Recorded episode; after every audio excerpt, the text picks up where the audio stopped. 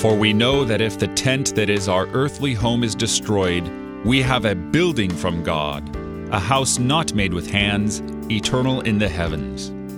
2 Corinthians 5, verse 1. In this verse, Paul would draw our attention to the way God likes to use small things to signify large things.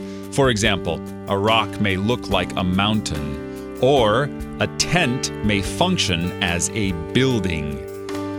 So, also, this type and antitype find fulfillment all over the place in the Old Testament and in the New.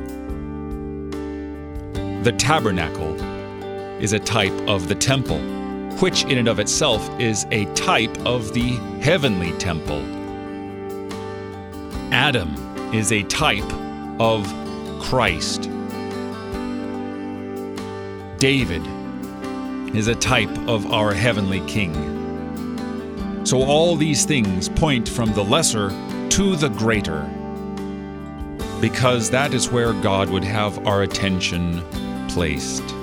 He would have our attention devoted to small things, yes, and then unto Him in the end. You're listening to Oratio, part of your morning drive for the soul here on Worldwide KFUO.